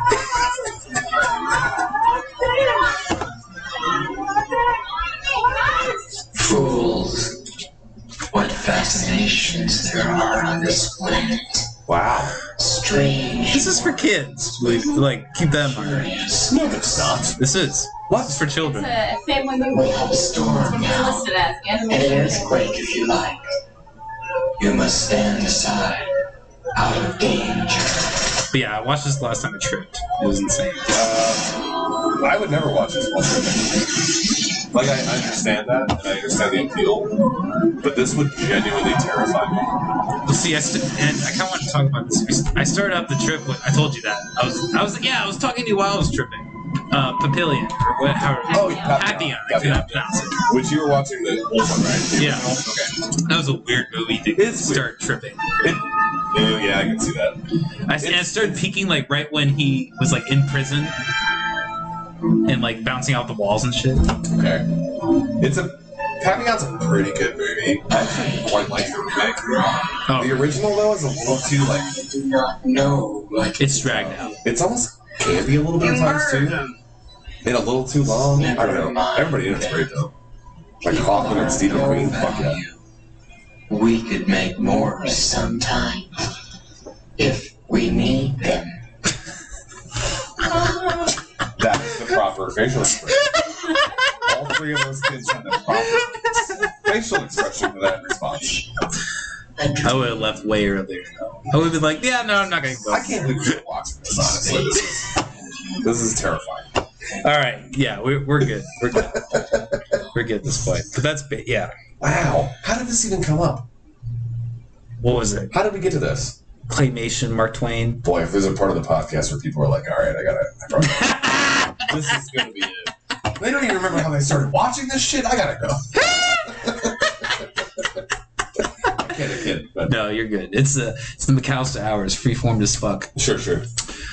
Um, no, that's why I appreciate having you on. It's like uh, we don't need to like plan anything. I think, when you come on, We can freeform. It's fun. you are just.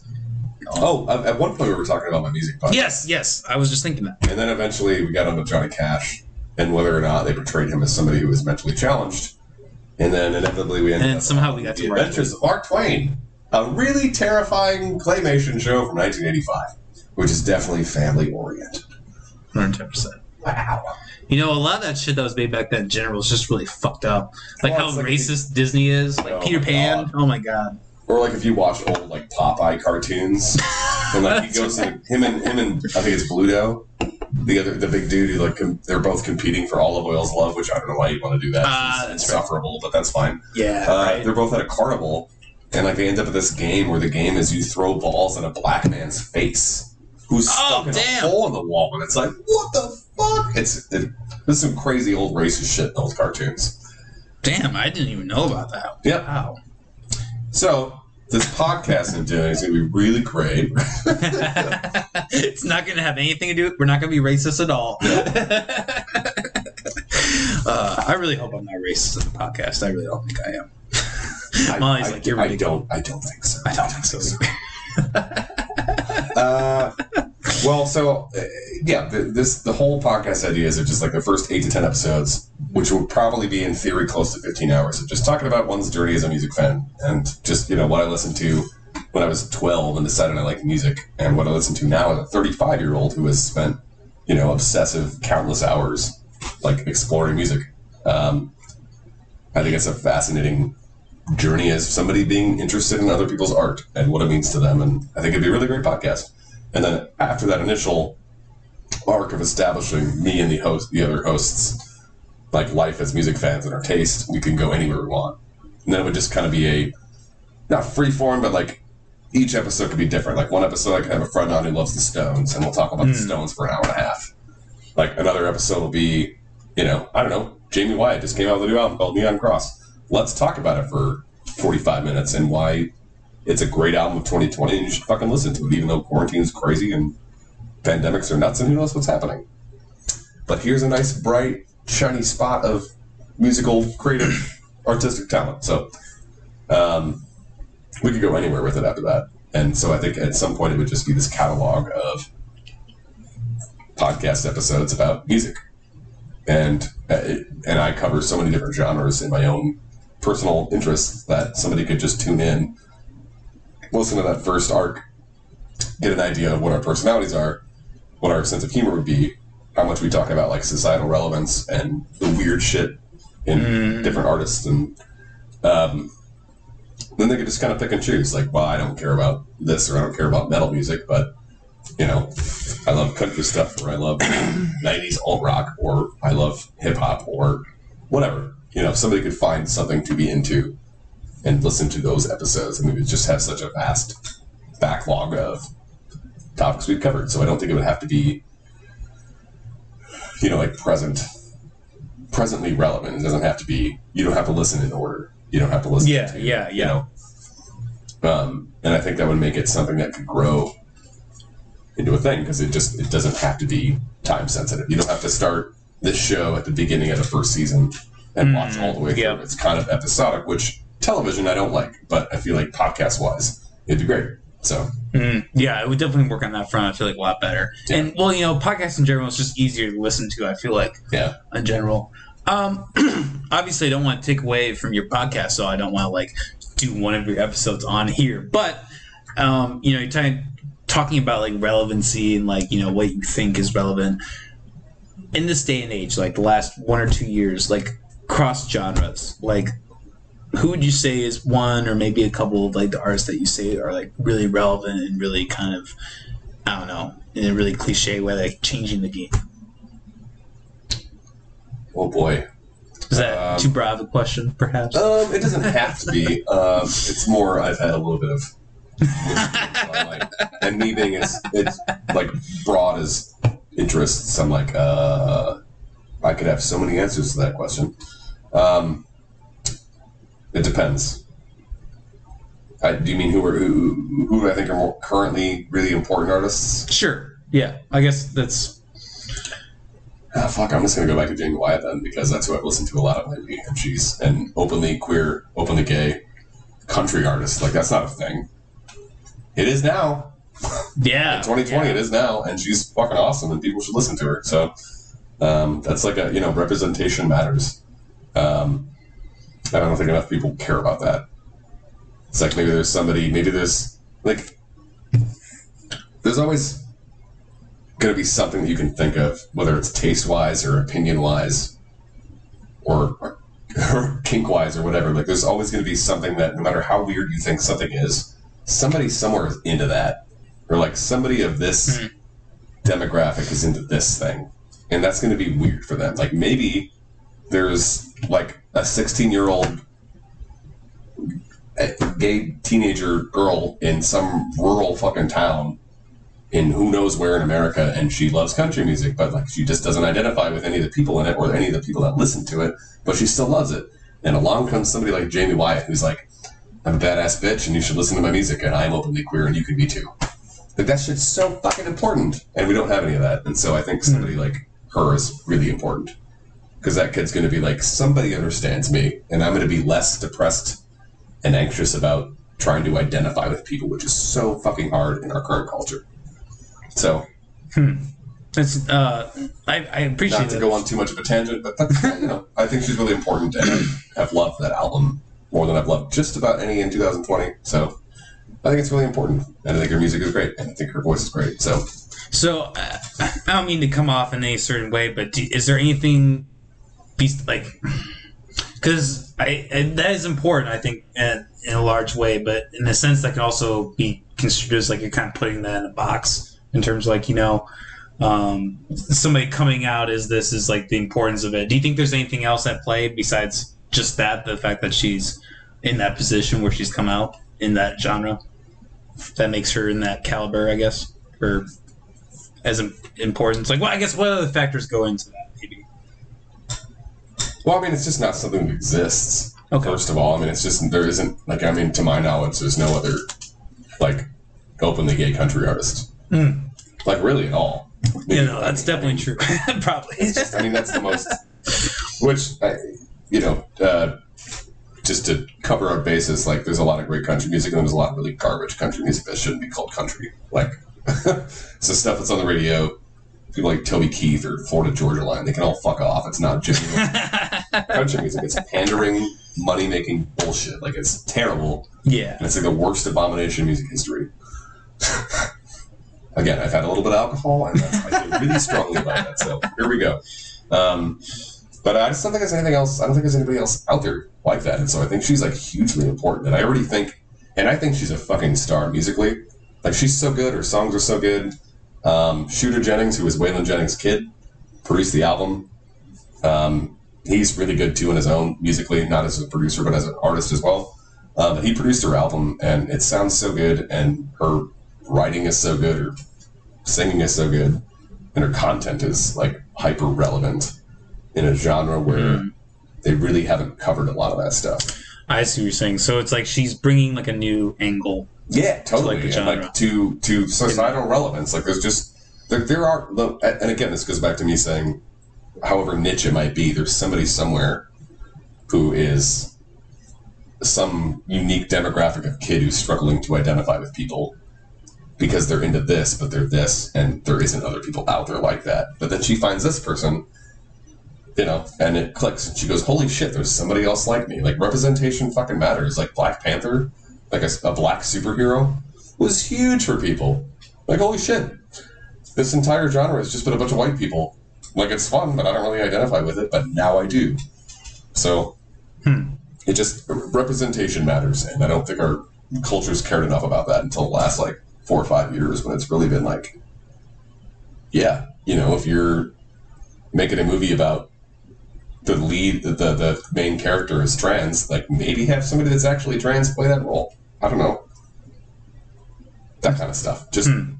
people need to people of all walks of life need to be able to see somebody in a position of power that is like them and that inspires them and makes them think like hey i'm not a weirdo i'm okay i can do whatever i want so hmm. That's interesting. I never saw Black Panther. Yeah, I- really? to- yeah, to be honest, I'm not really into like the whole like Marvel. oh that's fine if it's if Marvel it's just thing. not your you know I, I mean it's good i look at just from like a movie nerd perspective i think it's like a little overrated even though i really liked the movie like people went and saw it like multiple times in theaters like and Mm. I, and just even friends of mine and i and i get it and, it, and but also again it's representation matters if it's like if it's uh, a black kid who's super into superheroes and all of a sudden Black Panther comes out. He's like, "Holy fucking shit, this is amazing!" Like I super get going to see that like a thousand times. Like it's awesome. It's like the first time in that person's life they saw somebody huge that was culturally relevant in this you know weird Hollywood world we live in. But um, yeah, just from a movie perspective, I thought it was like a little overrated, but it's really good. Uh, Michael B. Jordan's fantastic in it as a Hmm. bad guy. He's so good. The main guy's great. Um, the lead female in whose name I can't remember, and I feel bad about it. She's basically like the general That's in, the, in the Black army Panther. of that Molly, of those people. Black Panther. Sorry. She's super badass. Uh, it's really great. It's it's really entertaining. I probably need to rewatch it. Um, yeah. Representation matters. That's what I will say. So, what chick? Uh, Little White. Lydia White. I don't know how to say it. O- o- Oko- Okoi. Okoi. Mm. I don't know. Danal Gurriera? Boy, I'm murdering that. I'm so sorry. that person, that I'm- character, she's like the general in that army. Oh, okay. okay. In Oh, Chadwick okay. Boseman's Black Panther's character, Army, she's like the general in it. He's like the leader of their people. She's like kind of a general in their army. I don't know if that's the accurate term, but she's super badass. She's a really great character. You know. Hmm. So it's it's an awesome movie. It's it's it, I, I thought it just like from a from a movie nerd's perspective, I thought it got a little overrated, but it was great. It, was, it deserved all the accolades. You know, so many kids got to watch this big budget crazy thing with somebody that looks like them in a position of power and glory that they never got to see before. So you know, Yeah. it's awesome. Hmm. No, I mean, like, yeah. I, I guess I'm just not into the whole Marvel thing as a whole. Like, I, I well, we were watching the old Spider-Man the other day, like the Which uh, one? Tobey Maguire one. Oh boy. You, you, are you? You might not be a fan of that. Uh, okay, so one and two are pretty great. Two especially is really great. yeah, Like I genuinely think Spider-Man Two is one of the best like superhero movies. I, I'm I'm so glad you fucking said that because I agree. Doctor Octopus is the shit, and Alfred Molina is such a great actor, and that character is such a great villain that you can almost understand. But it's like the action scenes in that were fucking revolutionary. Yeah, I've yeah. How they do all that? The fight scenes between Spider-Man and Doc Ock were so intense and unique. I've never seen anything like it. That movie's that movie stands up, man. It's so good. Uh, Spider-Man Three is garbage. yeah, they fucking ruined It's- it after they that. really oh my just god. shit the bed with that. it's so bad. But one and two are pretty good, and considering the time, like one was a nice introduction, um, and two was like an, a genuinely great superhero movie, Yeah, like a yeah. really genuinely great bad guy. Um, It was like a human film, you know. Like the characters were like really relatable. Yeah, you know, like- for sure, for sure. Three's three's bad, but that, that's fine. you know, but it's funny though. Um, that movie actually made more money than the first two combined, yep, which is just like just and, sad. and just like superhero movies were peaking, and that movie came out, you know, when that was all happening, and uh, ended up being critically, I think, a disaster. But uh, you know, box office was huge. yeah, it had so much hype. Like Yeah. I remember there were like even like little video games and shit like for it. Like you know, being a kid, and, like waiting for that movie to come out. Like, Right. Oh gosh. It was like little emo Spider Man. Yeah, exactly. Oh, that scene's so bad. With the bell. When he's got his little emo smooth hair. Oh yeah, the he swoop Yeah, guy Spider Man, and he dances. And, oh, The- so yeah, between uh, MJ and uh, what's Yeah. the other chick Gwen? Oh my god. This is, of course, just my opinion. If somebody loves that, that's fine. I just remember watching that and going like, "What did they do?" What do you think of Deadpool?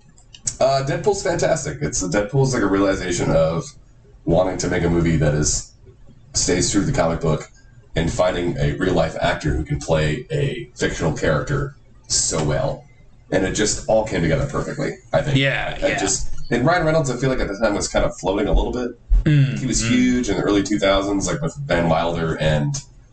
Uh, boy, there's more than that. Waiting. Um, you know, he was huge. He was like everybody like Ryan Reynolds. He was really funny. He was good looking. He's like this new comedic lead that everybody's gonna like. And then he kind of like started to float a little bit. And then Deadpool happened. It's like, oh hey, this is exactly how we should use Ryan Reynolds. This is like this. He was born to play this role. It just worked out so well, and those movies are awesome. So Yeah. I mean, besides the fact that it's just a satire on, you know, the kind of what I just hate about Marvel is like how commercialized it is, you know, the franchise aspect to it. Yeah. Like that's probably why I haven't seen like you know Black Panther or like anything. It's not even for any reason. It's just I just hate those fucking movies. I hate what that represents. that's fair. Yeah, Uh, but you know, it, it, it's entertainment. People enjoy it. That's great. for sure. There's nothing wrong with that. Um, fuck, we've been going for a while here. Uh, might be not a bad place to wrap it up. Uh, do, you, do you have anything else you wanted to uh, want to discuss, talk about while we were here? Not necessarily. Um, I mean, we could ramble forever, but I, you know, uh, these are really strange times, and I hope that people are all right because who fucking knows what's going on. We're just in like this crazy time of uncertainty, and like everybody's probably struggling with everything. And so I don't know. Uh, if I felt like I needed to sum something up, I'd just be like, "Hey, check on your friends, check on people," because like a lot of us probably aren't okay, but some of us are better at dealing with that than others. So Yeah. who knows? Who knows when this like pandemic, like time of fear and propaganda and whatever else, like who knows when this is going to end? And we live in a pretty toxic culture anyway. So check on people, try to talk to people, reach out. It's hard, but you know, who knows what's going to happen? Yeah. Hopefully, we can still get together with people and do things like this, or listen to music, or watch movies, Yeah, and yeah. find things that bring us joy. And get a little fucked up, drink some whiskey, get high, whatever yeah, exactly. whatever brings you joy, as long as it's not harmful to others. Yes, that's the uh, that's the main message. Yeah. To uh, you know, have a good time. Uh, eh, you know, when you do your music podcast, uh, you know, always feel free to have me on as a guest. I would love to talk about music. You're a big hip hop guy, and I will want to cover that. So Yes, we will, yes. We will be on to talk about Kanye, and I'll throw in shit like like Tribe Called Quest, OutKast. We'll talk about. We'll do a whole genre episode. Bring him back for president. Yeah, if we thought Trump didn't have any good policy, boy. Kanye's policy is going to be like, "Hey, buy my records, guys. They're great." Yo, I'm just gonna lay out this joint. We're gonna get this shit started. Oh my god, I ain't What a- saying she a gold digger. what a time we're living in. Jesus Christ. Um, get a passport, change your name, move somewhere else. Everything's to be fine. 20, summer 2021, new residency in another part of the world where people actually care about you. Fuck the. Uh, Good luck. Fuck that. Let's board. If you don't like it, get the fuck out. I'm trying. I'm trying. I'm just doing a bit, but also I'm not. we gotta we gotta hop on with Elon Musk and uh, uh, you know just move to Mars. Ooh, can I can I can I do a quick thing? Sure. It's going to be political. You might not like it. I don't Go for it. Go for it. So Elon Musk named his kid something weird, right? I thought I read that. Do you want to look that up really quick? Yeah. So it's like it, it- the name is actually Kyle, if I'm not mistaken, which is a sh- whatever. Yeah. No offense to Kyle's. That name sucks. Do what I didn't. Do what I didn't. Change your name. whatever. Uh, yeah. See, it's Yes. X. Oh, oh, that's right. I did. Yeah. He did the like alien. It's super weird, um, and it's fine. Again, y- you can do whatever you want. It's fine as long as it's not harming somebody. Which we could debate whether or not somebody having a name like that is actually abusive in a way. But he posted a thing recently where he said pronouns are stupid, Oh, I saw that. which um, I don't know if you guys know who Jamil. Uh, shit, what's her last name? Oh my god, I should not drink and then try to make statements. She's in a good place. T. Oh, I never saw Uh, that one. She's awesome. Jamila. J- ugh. God, I'm the worst. Anyway, she's super uh, socially active and super smart and awesome. And there, Jamila Jamil. Yes, Tahani from The Good Place, which is Ah. one of the best shows I've seen in a long time. You all should watch it. But uh, she's super uh, socially relevant and super smart. It talks a lot about like um, body image, body shaming, and just being like, hey, be okay with who you are. Don't cover the shit. Just be you. And she's super. She's super important. But uh, Elon Musk posted about. He's like pronouns are stupid, and so she tweeted back at him, and said the guy that named his kid this can't handle they versus there. okay, shut up. it was fantastic. It was a very blunt, like you know, if you can force all of us to learn your stupid kid's name, then maybe you can learn to call somebody whatever they want to be called. Okay, Huh. it was very important. It's relevant. She's awesome. That's all I got. Well, I, I, I definitely see what you're saying. Like, uh, yeah, don't play the game if you can't. Yeah, can't play the game. Yeah, Right. I. It's not a big deal. Just be kind to people. It's fine. We're all, we're all gonna. Well, I mean, we're probably not gonna be okay, but it's fine. Just be kind to people. It's all. It, Patton Oswalt's wife said, "It's all chaos. Be kind." That's all I got. Yeah, I mean that's all you really can do in this day and age. Um, you know, just do your best to be nice to people, be kind Yeah. to people. Um, yeah, I do. I do definitely see like the the hypocrisy in that because, yeah, that is like a that is. I, I mean, from like a you know what you're saying like parental abuse. I don't know if I would necessarily label it as that, but definitely pretty shitty. If, if anything, very shitty to do your kid. Well, being someone who's named after their father, like If you're being raised by somebody who thinks that naming your kid that is okay, but like can't handle somebody who is transitioning, wanting you to, or, or identifies as queer or something in a different way, and expecting you to call them just as a different word. If you can't even handle that, but you want people to call your kid this, fuck off. That yeah, yeah, that's double standards. Damn. That's all I got. If I go any further with any of this, I'm just gonna, I'm just gonna start yelling intelligibly and demand more whiskey, and it might go weird. So maybe we're at a good point. Uh, yeah, we definitely are a good point. I'm Um, at a good spot if I try to make somewhat of a point, but if I go any further, I'm just going to sound like a lunatic. So, yeah, that's kind of the problem with alcohol when you get into like because you want to get into these late later debates, but at the same time you're not in a conscious place to like be back anything up. I come across a lot of that as a bartender of people at my bar at like 10 o'clock Mm, trying to talk about current pandemic, which people just can't not do. Um, you know, or talk about masks or sexual orientation or Trump or whatever. And so that's what happens. People like to drink and talk about what they can't stop thinking about, which in this culture is obviously those things. And so yeah, yeah. I just try to tell them what I tell everybody else. Like, if you guys can't be civil, get out of my bar. Do it somewhere else. It's not. It's okay that you all think differently. Just be respectful. This shit is all chaos. Just be kind. Doesn't Yeah. matter that you think differently than I do. It's okay. We can still talk and give a shit about each other. you know? I think that should be the main message. Is like you should, no matter what, you should just you know be kind, treat people the same.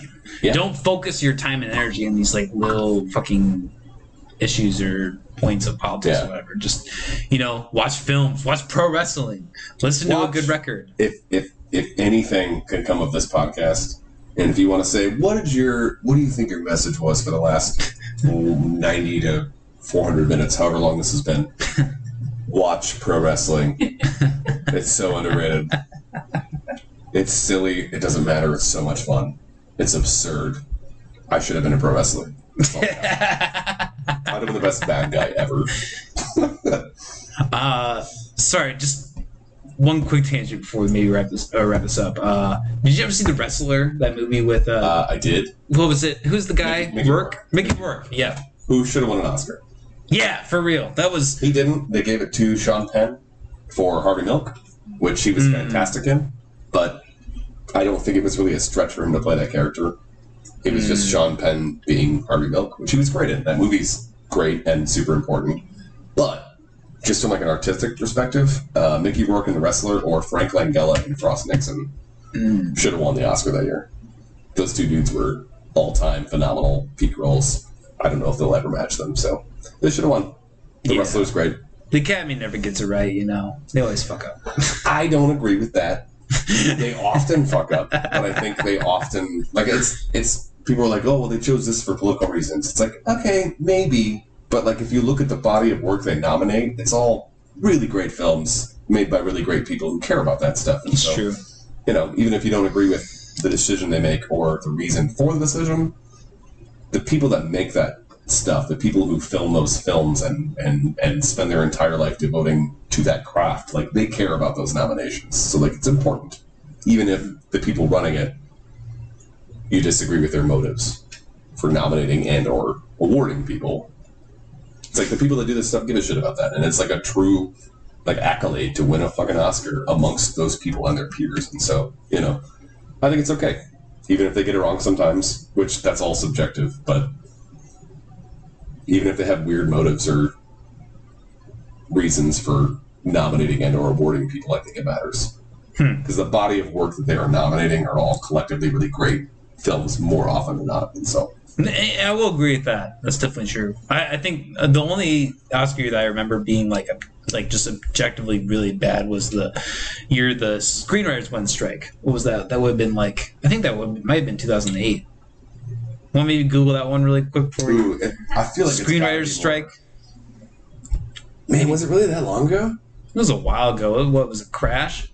Shit, that might have been 2005 actually. Crash was like 06. I think Crash won in 06 or 05.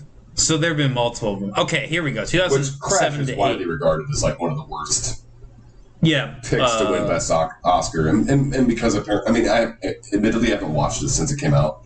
mm, So I, yeah, I know listen. that like its coverage of racism is maybe problematic and not super accurate.